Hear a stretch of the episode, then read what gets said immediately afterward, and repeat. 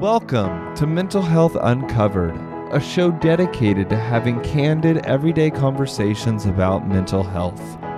Sit back, relax, and enjoy the episode. I want to welcome everyone back to Mental Health Uncovered. This is your host, Seth Showalter, and today I'm going to be interviewing Nicolette Smith. I'm really excited to interview her as her story has been shared in recovery circles. She helps facilitate a recovery ministry at her church and um, is super involved in AA as well as NA. Recently, she got certified as a Genesis process counselor. She's a survivor of an abusive relationship, and she's currently deconstructing her own Christian theology that helped get her into that situation. So she's working on trying to learn more about being an advocate for women who have similar stories. And we are thrilled to have her on Mental Health Uncovered. So to get started, Nicolette, I am just so happy to have you here. How are you doing today? Thank you. I'm doing really good today and excited to get to share a little bit of my journey with you.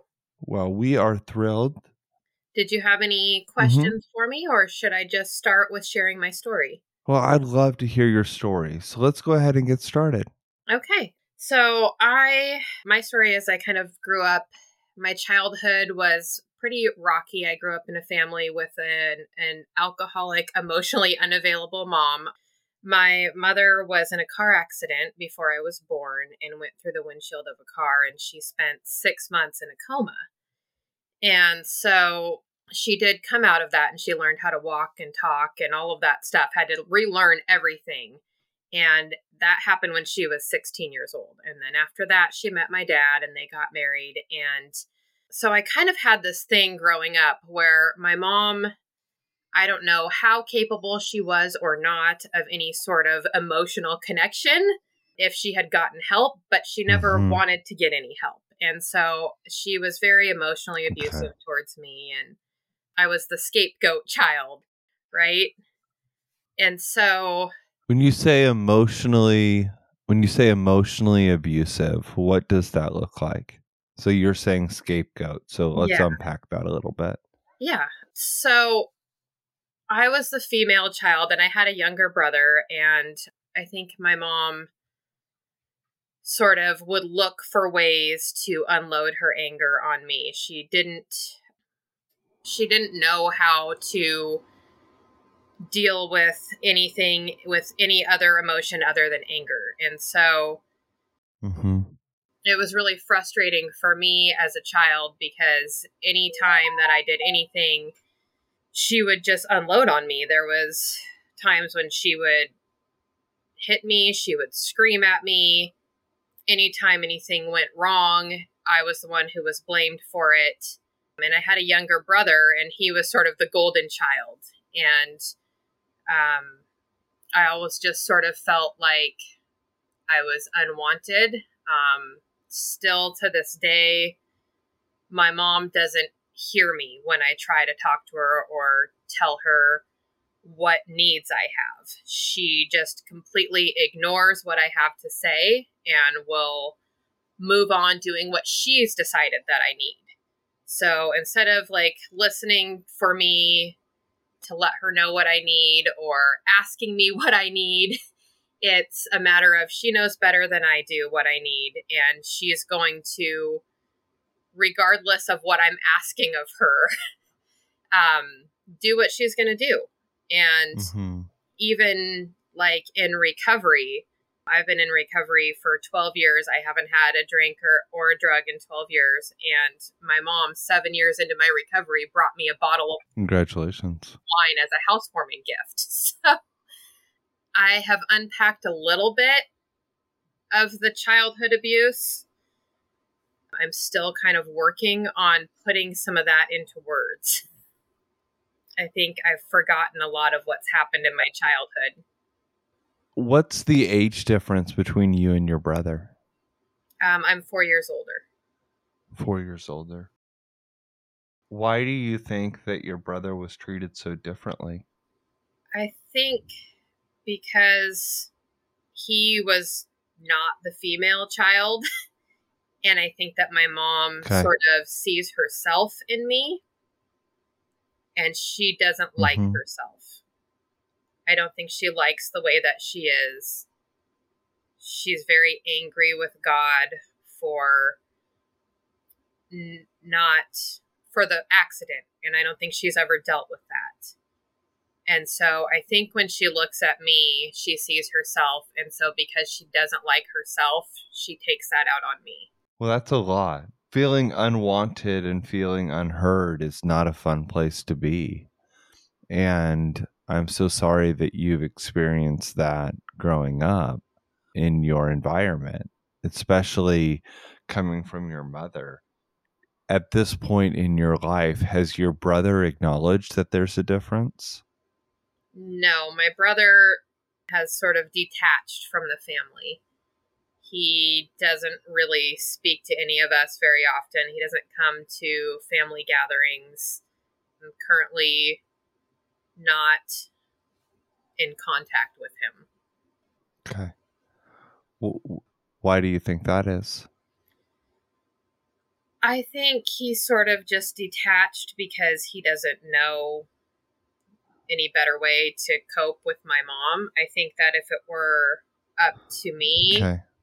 I would detach as well. I've kind of been Mhm. put in a situation because of the end of my abusive marriage, which happened, you know, almost five years ago, where I'm currently living on the property where my parents live. And so it's put me in a situation where I still have to be in some contact with my mom, and I do care about my dad, and they're still married. And so that also puts me in a situation where if I want to be able to talk to my my father, then I have to still be in some contact with my mom. But if it were up to me, I would probably detach from my mother as well. Mhm. So I get it to some degree. Because you, you described him as the golden child, so I it seemed like he was re- receiving a, additional favoritism. So I didn't understand why he would detach. Well, I think he was. So it sounds like it's been traumatic for him as well. Yeah, I think he was as a child. But Okay, now that we're adults, engaging with my mom is difficult for anybody. Mhm. She's very difficult Okay. to engage with because she Okay. just isn't healthy enough to have any sort of emotional engagement. I'm so sorry that, that it's been so difficult overall. But coming back to you, how has your mom's, how has this relationship with your mother uh, impacted you internally over the years? I think it was a big factor in why I turned to addiction. Her relationship with my dad has always been rocky. And so from the time I was a young child, I pretty much wasn't home. I had neighbors who were really kind and kind of accepted me as part of their family. And so from the time I was eight years old, I would just leave home. Most of the time, I would only come home if my parents forced me to. By the time I was 13, I was running away and using drugs and alcohol to kind of cope with my feelings. I grew up, you know, as soon as I was old enough to start having any sort of awareness of what was going on with my mom, um, I was very angry. And I didn't really understand why I was angry. I just knew that I hated my mother. And so I would just leave. I didn't know any other way to cope with it. I learned at a very young age that my parents couldn't do anything to stop me from leaving. And so I would just leave. And that led to the road that I took down addiction to being the only way that I knew how to cope with my pain. And there was, I think, a lot of grief behind that in not having a mom that could hear me or understand me or see me for who I am. She was, you know, also narcissistic, so very incapable of that loving relationship. And it affected me really deeply in that I looked for that in other places. I looked for that love and acceptance anywhere that I could find it. And I knew I couldn't get it at home. And so it started, you know, I was accepted at my neighbor's house, and that was really created a base for me to even get the recovery that I have now. I think is having that loving family to kind of grow up in that maybe wasn't my own. and when I got into addiction, one of the things that led me to stay there was that the community that it brought. It was a place where I was loved and accepted more than I was at home, even if it was with people that I was using and partying with. I mean, that makes sense in that you were seeking community and finding that community is really important. It's just that that community was not probably supportive for you or anyone for that matter. Because when we look at addiction, that's probably not in the best interest of you, right? I'm so sorry for what happened in regards to your mom, though. And has there been any, over the years, has there been any recognition in regards to her actions and what that's done for to you or your brother? Uh, I don't think that there ever will be any recognition from her or from my family. It continues to be justified because of her accident. So the emotional and physical abuse okay. that I endured as a child and continue to endure now uh, whenever I have contact with her. The family, the entire family, you know, my dad, and then all of her side of the family, her sisters, basically, they have continued to put forth that she can't help it because of her accident. And my take on that is that she hasn't tried, right? She hasn't, she's never gone to counseling. She's never done anything for any sort of personal growth. And I mean, if you don't try, of course you're not going to grow. you know, and I know people through recovery that have. So because of that accident and her head injury, it's okay for her to abuse me and she yeah. can't she can't help it because of her head injury. Well, let's unpack how this has played out in your life because I'm assuming that you began seeking as as we kind of talked about seeking refuge anywhere you could find and where you found this was in a community that was not supportive for you. Yes. It So how did that play out?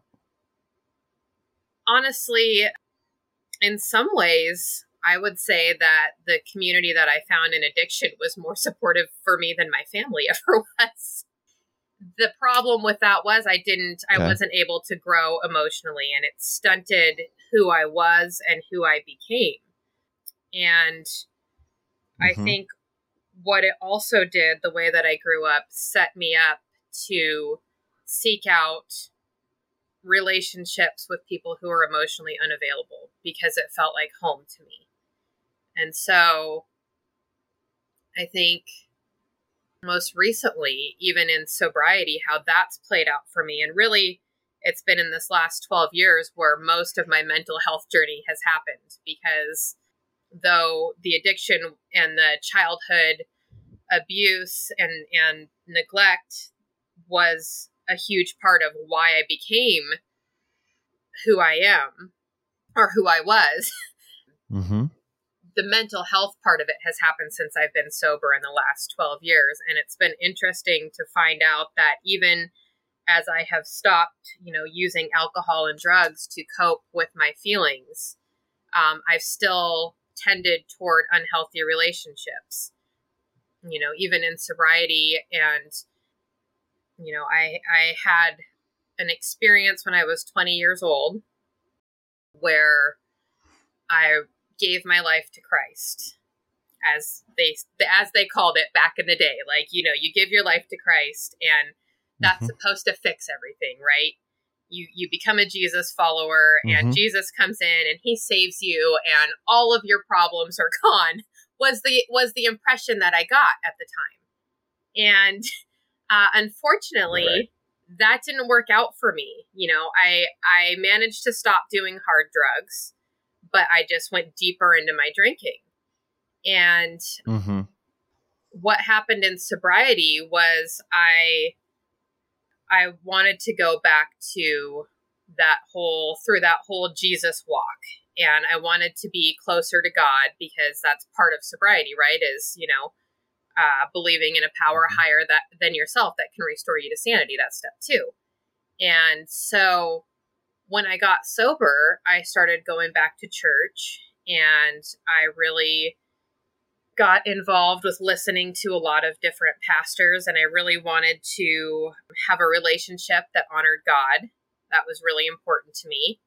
And I got a sponsor. I didn't date for a couple years and then I started dating and I met this wonderful Christian man who had missionary parents, right? He knew the Bible backwards and forwards and like, you know, he prayed and he he knew how to say all the right things, right? And I got involved in this relationship and of course, you know, wanting to honor God, we we waited until we got married and we moved in together and I didn't really know this guy because I'd never even spent a night with him before, right? and uh, so we moved in together, and it turned out that he was probably the cruelest man that I've ever, ever been in a relationship with in sobriety. And there was a lot of religious, you know, very early on in the marriage, it was like it went into this piece of I needed to submit because I'm the woman, right? And that's what the Bible says. And mm-hmm.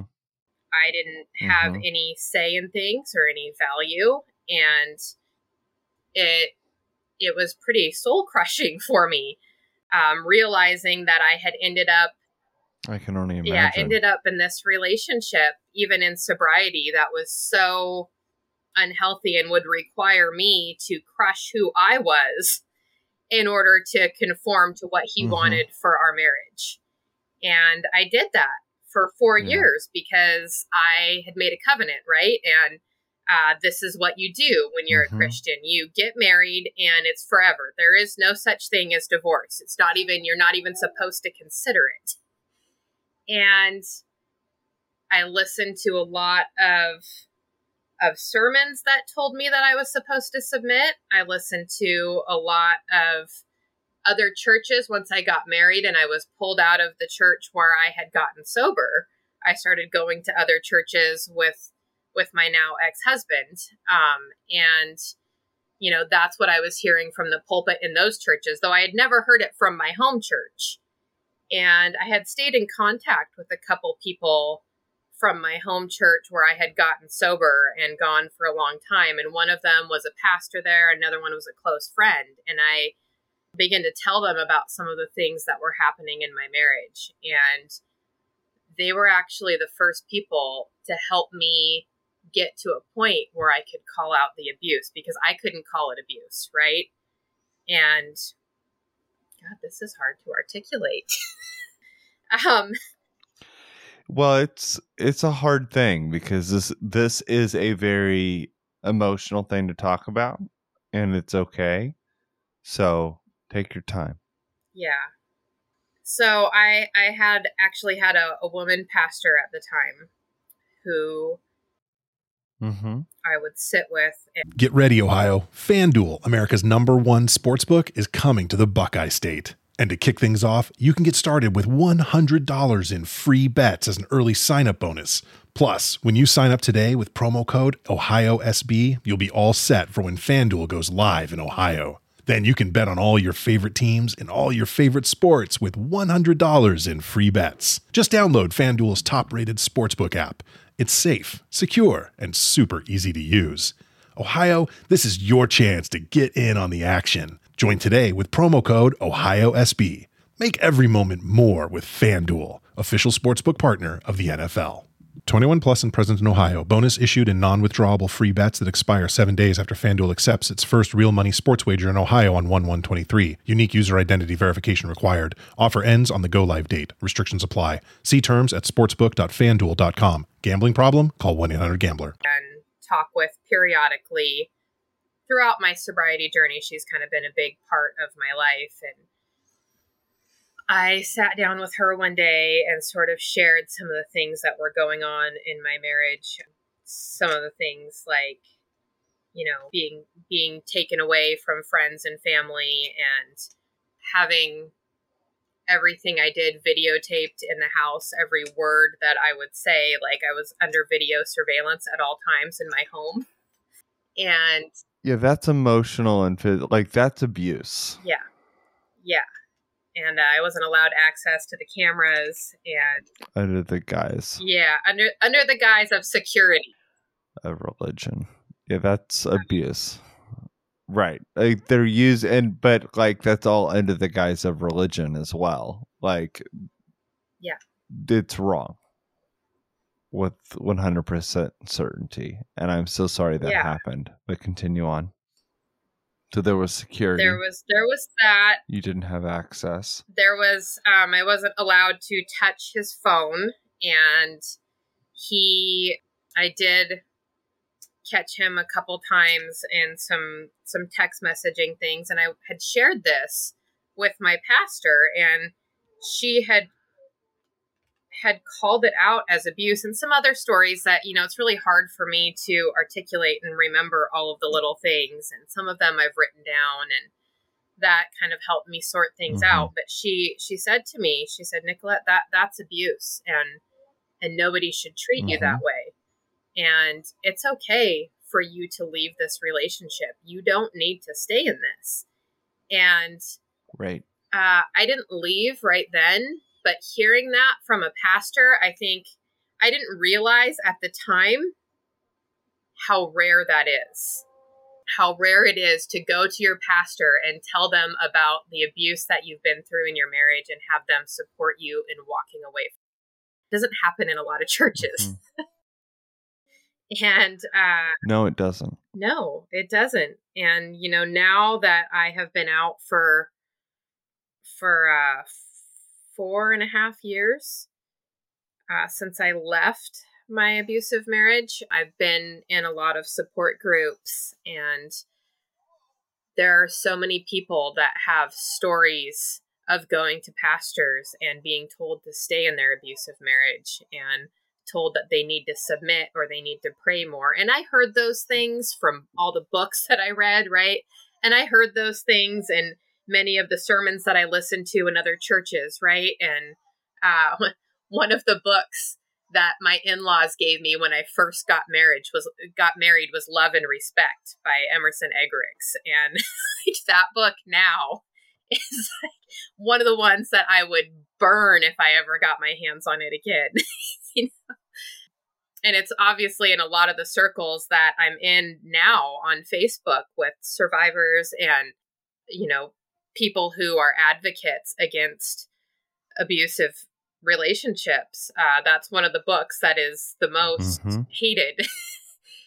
and it's funny how much that gets entrenched in Christian circles because after I left my marriage, I lived in transitional housing for a while. I lost everything when I left. I took my children Did you? and my van Okay. and whatever I could carry, and I just left with nothing. And my husband kept the house. He ruined me financially, which, you know, whatever. I got my kids, and that's the most important piece for me. Um, but I went and lived in transitional Mhm. living, and one of the things that they were using in some of their curriculum with the women there is they were teaching us out of love and respect how we should raise our boys. And both myself and another woman who had been through a Christian abusive relationship went, uh, we don't need to respect our little boys more than we need to respect our little girls. Like, both girls and boys need respect. And it was really traumatic for us to have that whole piece of only men need respect brought into even the transitional housing Right. for women with children where people were trying to recover from abusive relationships. They were actually bringing this curriculum into this christian housing. And we both walked out of the session that we were required to be in and said we're there's no way you know? And so it's interesting to me how And that shouldn't that should never be part of transitional living curriculum ever. Like it should never be religious in nature unless it's a religious organization. It is a religious organization. Well, then that's where they get to call their own shots. Yeah. Yeah. So so if they if they are a religious organization then they get to call their own shots and so what did you do in regards to learning that information? Uh, I tried to sit down and talk to the leadership there about how that affected me as a survivor. And I don't think mm-hmm. I was really heard. and that was yeah. really hard for me. I mean, they didn't force me to do the class because at the time, you know, you in this in this home, this transitional living home, you were required to do all of the classes that they offered you had to do. There was genesis process which was great. I love genesis process. It actually probably was one of the most helpful recovery things i've ever done as far as dealing with some of my childhood pain and anger. Mm-hmm. but some of the other and the parenting classes were good. We did whole brain child and that was really helpful for raising the kids. Okay. But just that one piece mm-hmm. of having that emerson eggerichs book brought in was really really difficult for me because that was, was triggering i imagine. Yeah it was the book that probably was one of the most harmful mm-hmm. for me early on in my marriage. I can understand why. Yeah. Yeah. But it sounds like you've been able to move forward. I have been able to move forward. I've spent really the last five years doing a lot of different types of work. I went through genesis process and i think having going through that with a counselor who did some really great like meditation type exercises with me to help me get through some of that was great. I've also had a couple of trauma informed counselors in the last four years since I left. And mm-hmm. that was really helpful for me to be able to talk some of this through with somebody who is trauma informed. I was very hesitant to go through counseling once I got out of the marriage because I had attended counseling with my ex husband to try to fix the marriage, which, you know, many counselors who are trauma informed know that when you're in abusive in an abusive marriage, counseling isn't usually going to help. And uh, my ex husband was, I believe, a narcissist, and I know a lot of people say that. I've done a lot of reading about it, and I'm not a mental health professional, so I'm not in any place to diagnose that. But I I truly believe that that's one of the things that he really suffered from was narcissism and mm-hmm. when we went to counseling together he was able to manipulate two of the counselors that we went to into believing that I was the problem. And so I was really hesitant to go to counseling after the marriage because I was really afraid of what they would say to me and with all of the gaslighting that I had been through, I had a really hard time separating what was my part in the relationship and what was not.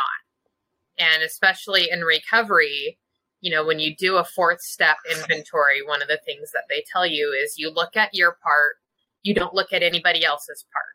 You look at only your part because you can only change you. And so I was doing mm-hmm. this thing for a very long time and where it was maybe even easier to manipulate me into looking at what's my part in this? Like, how can I fix it by looking at my part and being gaslighted, being told that, you know, everything I was saying and doing, uh, he would purposely make me angry and like then he would tell me well look at you you're angry what's wrong with you? Like you know not because you just said that you know if i leave you you're going to take my children away. That's not what the problem was. The problem was me because i got angry when he said that right? And so look at me. And so it would it was very scary to go to a mental health professional because i didn't know if somehow it was all my fault well, that's just a really scary place to be. And let's talk about how the experience was. I just heard you say it, was a very freeing. So keep going. It was freeing because once I got into counseling with someone who is very trauma informed and highly recommended by the the pastor who had sort of helped me come out of abuse and also started me on my deconstruction journey. I was able to tell my story and for the first time have it validated by somebody that it wasn't my fault and that I didn't really deserve to be treated that way and begin to pick through all of the pieces of my stories and understand that my anger responses were natural for somebody who was put into that position. Like you, you can't be put into a position mm-hmm. where somebody is purposely manipulating your emotions and not respond. And right. I think my biggest part was not walking away sooner, but I didn't really know any better. And right. It's been a really hard and journey. The the important part is is that you did take action and you did take steps and you did get out of that environment. And recognizing that hey, uh, I took these steps and this is how I did that. And then using that as a way to be an encouragement to others is is really the the key here uh, rather than beating yourself up over i could have done things better yes yes i agree. And that's been something that i'm learning how to do. I'm still sort of learning how to share my story and how to articulate it. I think it's been hard for me to find the time to write everything down as a single parent of a small child. I haven't had as much time as I would like, and that's where COVID was really great for me as I got to take a year and a half off of work. And be able to get mm-hmm. unemployment and take the time to do some healing work. And that that was amazing for me. Really it gave me the opportunity to do some of that healing work but that's something that i really would like to do is learn to articulate my story well enough to maybe share it a little better and maybe that's why i wanted to do this podcast is that well you're doing a great job notice i haven't asked many questions because you're doing such a great job i don't even have to ask questions you're just sharing and you're going and you're doing brilliantly so well I don't even have to intervene. Yeah. So keep going. Oh, I was saying that one of the reasons why I wanted to do the podcast is that I would like to be able to articulate this story.